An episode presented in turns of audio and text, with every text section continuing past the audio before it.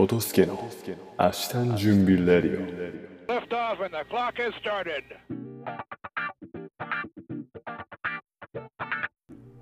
2023年4月17日皆様いかがお過ごしでしょうか？トトスケです。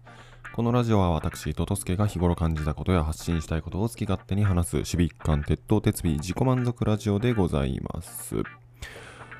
い。ということで、えー、1週間が始まります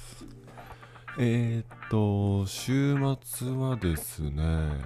うーんと土曜日ねあのー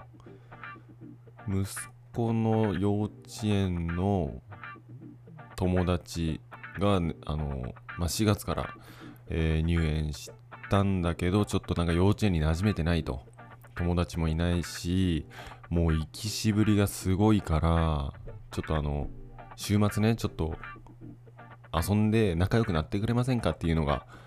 あったみたいでその幼稚園のママさんの中でだから、ああ、いいですよということで、その息子は出かけてました。で、あの、その間自分と娘のね、2人のお留守番だったわけなんですけれども、このね、2人のお留守番はね、2回目なんですよ。で、1回目はね、ものすごくね、機嫌が良くて、えっ、ー、と、ほんと、ご機嫌だったんですけど、2回目き、あの、土曜日はすごくて、もう、出て、その息子とね、妻が出ていくやいないやね、もう結構すぐ泣き始めて、で、そっからどんぐらいかな、6時間、半日ぐらいね、2人でいたんですけど、もうずーっと泣いてましたね。2人で過ごしたうちの、でも、あ、いや、5割不機嫌、寝てて、あ、不機嫌で、で、3割寝てて、2割ご機嫌。そのご機嫌の時も、あの、ご飯の時だけね、あのご機嫌だったわけでそれ以外はもう基本的に泣いてもう周りにもうそのお母さんがいないかっていうのをずっと探しては泣いてましたでそっからねあのなんかなもうちょっとでもねその妻がねいなくなるとまた置いていかれたんじゃないかってねあの思ってねもう昨日もずっともうだ週末基本的に自分が抱っこして息子はえー妻が見てっていう感じで行くんですけど、それでももうダメで、もう抱っこしてない、もう離れるのが嫌だと。もうずっと密着していたいみたいな感じでしたね。はい。で、ちょっと来週、今週末か、なんかママさんだけでこう、ね、なんか夜、夜市に行こうという予定があって、あったらしいんですけど、ちょっとね、自分が自信なくなっちゃいましたね。一人で。一人でっていうかまあ、息子は大丈夫なんですけどね。ちょっと娘がね、妻なしの娘がここまでこう、手に負えなくなるものかと、自信を失っちゃいました。はい。で、その娘の話で言うとね、あのー最近気づいたんですけどね、あのー半熟卵とかね、そう、ちょっと生が残ってる卵を食べた後だとね、ちょっと口元がちょっと赤、赤くなるんですよ。うん、で、卵ボーロとか、その、ちゃんと加熱された卵はね、全くなんもないんですけど、これもしかしたら卵アレルギーかなーっていう症状があります。で、それね、自分もあのー小さい頃多分卵アレルギーで、その、それこそ生、生卵アレルギーで、なんか物心をついたぐらいかな、小学、幼稚園、高学、幼稚園の後半とか、小学校の頭ぐらいにね、卵ご飯を食べた後、なんかこう、喉の中がかゆいと、うーっと、もうかゆいからずっと、うーうーってしないといけないなあっていうのに気づいたんですよ。だからまあそこまでね、その、まあ、娘もそうですけど、そこまで重症なものではないと。ただやっぱ何かしらの異変が見られるなっていうぐらいの、まあ、生卵アレルギーなんで、そこまでまあ、頭悩ませなくていいのかなとは思いますけどね。まあやっぱちょっと不安ではあります。で、そんな自分はですね、まあ、幼小学校を通してと、中学校ぐらいまで多分食べなかったんですかね。で、高校が大学になってね、ちょっとリベ、あの挑戦してみて、卵、生卵食べれるのか。そしたらもう全く何もなかったんで、もうそっから嬉しくてね、一時卵、生卵ブームがありましたね。あのー、すき家とかね、行った時はねもう基本的に温玉付きの温泉卵付きのやつとプラスでさらに温玉単品でっていうことでもう卵を卵解放されたんでねもうその喜びが爆発してめちゃくちゃ食べてましたねうん。まあ、それはねあの自分キュウリもキュウリにも言えるんですけどキュウリキュウリがね自分この人生の中でね唯一食べれない。もう本当に大嫌いな野菜でした。なんかねあの味が嫌だったんですよね。ただね大学なって二十歳ぐらいかななってねあのー、きゅうりの漬物を食べてるそのまあ当時から妻とは交際してたんですけれどもあの妻といったね屋台かな？なんかおんあのじゃ花火大会みたいなところでね妻がそのきゅうりの漬物みたいなの食べてたらね。えらい美味しそうに見えて見えてちょっと一口食べさせてと。言って食べたらまあこれが美味しくてもうそっからまたきゅうりがもうハマってめっちゃきゅうり大好きになりましたね。うんカッパの遺伝子覚醒ということでね。まあやっぱまあ今まで嫌いだったものがこうねある時スイッチが入ってドーンってこの大好きになるみたいなものがあるかもしれないんでね。まあそこまでその体にねあのー異常がなければ、まあ、そこまで問題視することはないかなと思いますけどまあ少し心配ではあります。はい。えー、っとねあとはまあ最近ね感じたことで言いますとあのーなんかいろいろね動画を見てるとねやっぱ世界まあ改めてね自分たちは恵まれてるなっていうのを感じることがありました。っていうのもねうーんこうやっぱこれだけね SNS とかこう世界の情報がね目に入ってくる耳に入ってくる時代になりましてあのーなんか他の国のね事情とか世界情勢とか見るとねなんかちょっとねちょっと残酷な話になるんであのー苦手な方はねもうここら辺で止めていただきたいんですけれどもなんかあのーま海外に行ってねその大変な思いをしている人たちにこうお金をね配ろうとまあ寄付しようという人がしようとしてる人がいてまあ、ある中国の村を訪れましたと。で、そしたらね、そこにね、そこが本当に貧困が進んでる町で、あのまあ、これで少しでも生活の足しになればということで、こう、お金をあげてたらしいんですよ。そしたらね、こう、村中の子供たちが、こう、集まってきて、お金くれ、お金くれと。で、その子供たちがね、みんなね、手足がね、まあ、1本とか2本なかったりする人がいるそうなんですよ。片足だけだったりとか、腕が1本だけとか。で、なんかおかしいなと。その、まあね、稀にね、その手足ご体不満足で生まれてくる子供もいるだろうけど、ここまでこの村に集中して、こんなにこう、起きるものなのかということを言ったら、で、なんでここんなにこのこの子供たちはこういう状況なのっていうのをその通訳の方に聞いたらですね、親がね、切り落としてると。これどういうことかというと、両手足ね、揃ってる子供よりもね、あの、片手がない方が、あ、この人かわいそうだって言ってお金がもらえるでしょと。だから切り落としてるっていう答えを言われたそうなんですよ。いや、そんな残酷なことあるのかと。もうその言ったらお金をもらうために、もう小さい頃にね、親がそういうことを施すらしいんですよ。そう、もうかん、だからもう人様にお金をもらって生きるしか、そこで生きる術がないと。そんな世界もあるんだと。とか、あの、もう一つはですね、その、ある村に、アフリカのある村に行ったら、あの、みんな子供がヘラヘラしてると。どうしてみんなそんな楽しそうなの？って言ったら、えー、シンナー吸ってるからだよと。もうほんと、小学校低学年ぐらいの子がですね、そうやってみんな言うそうなんですよ。でなんなんでって言ったらいやもうそれしかすることがないからと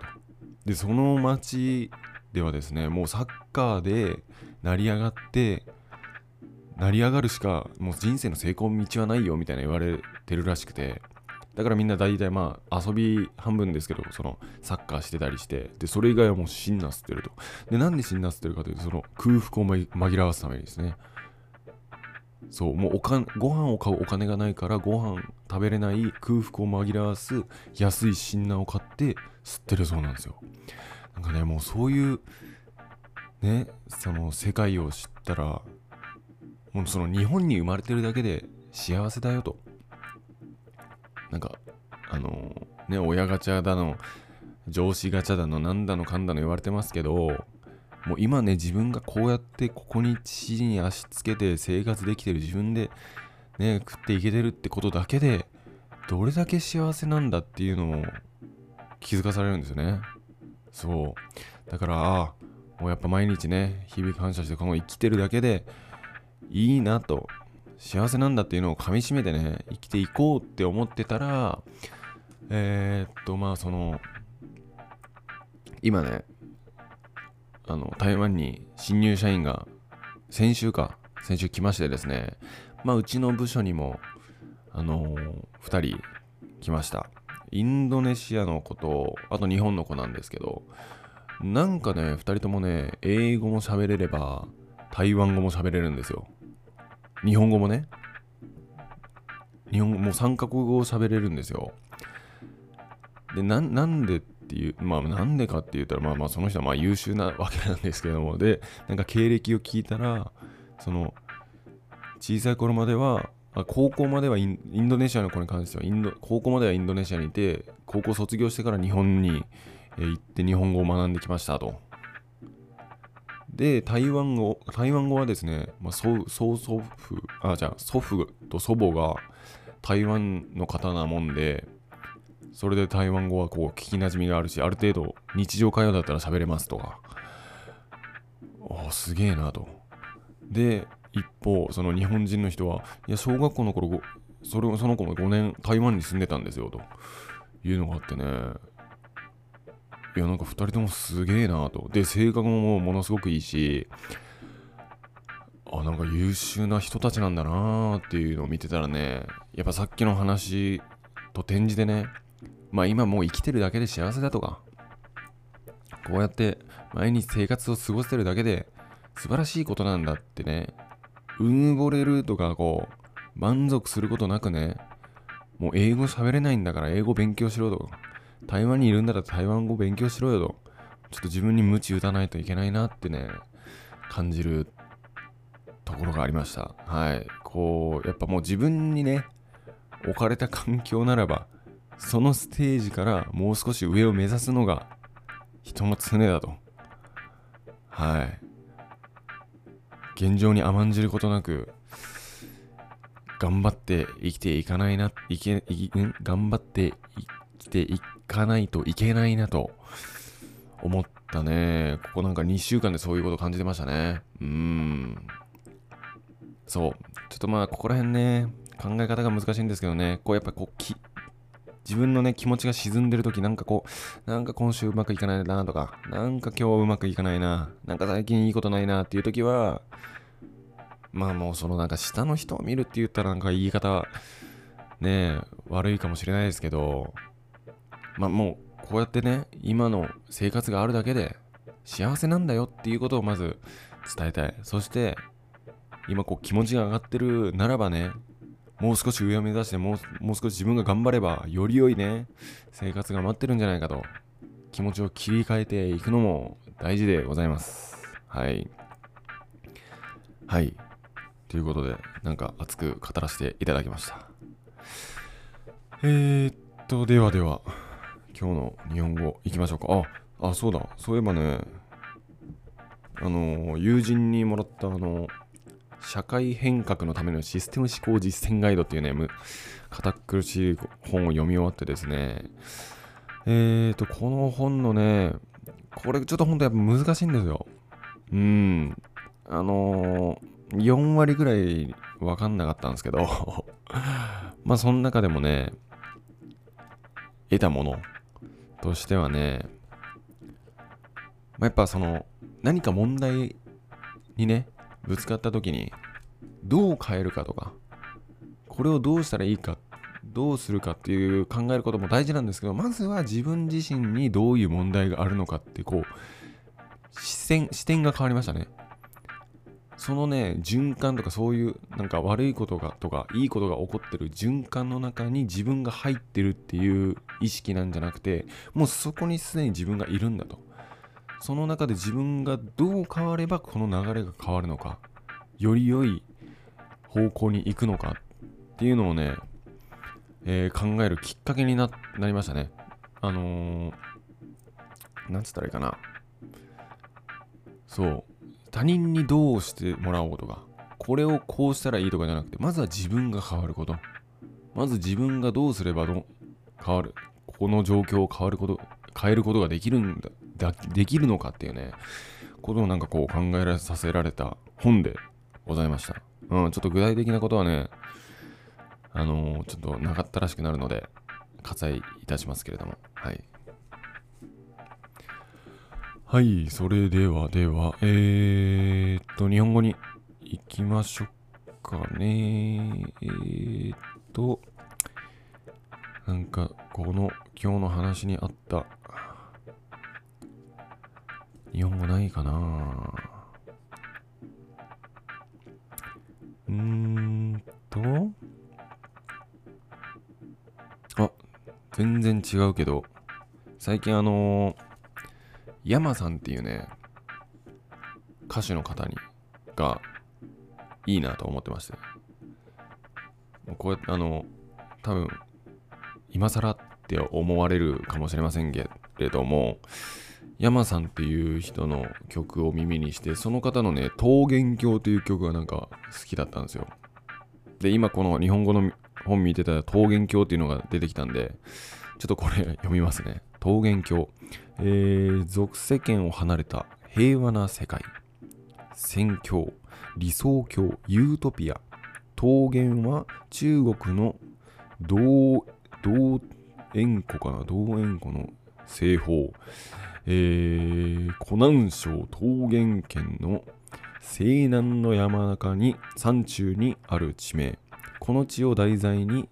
えー、唐なんとかさんが桃源桃花元気桃の花の源の木。桃花元気で桃林桃の林桃林に囲まれた平和で豊かな別天地を描いたことから理想郷の意で用いられるようになったということでございます。はい。桃源郷。まあねえー理想の世界、ユートピア。の世は残酷ですけれども、その血を夢見て、皆さん、今週もまた、頑張っていきましょう。はい、今日はそんな感じで終わりたいと思います。ありがとうございました。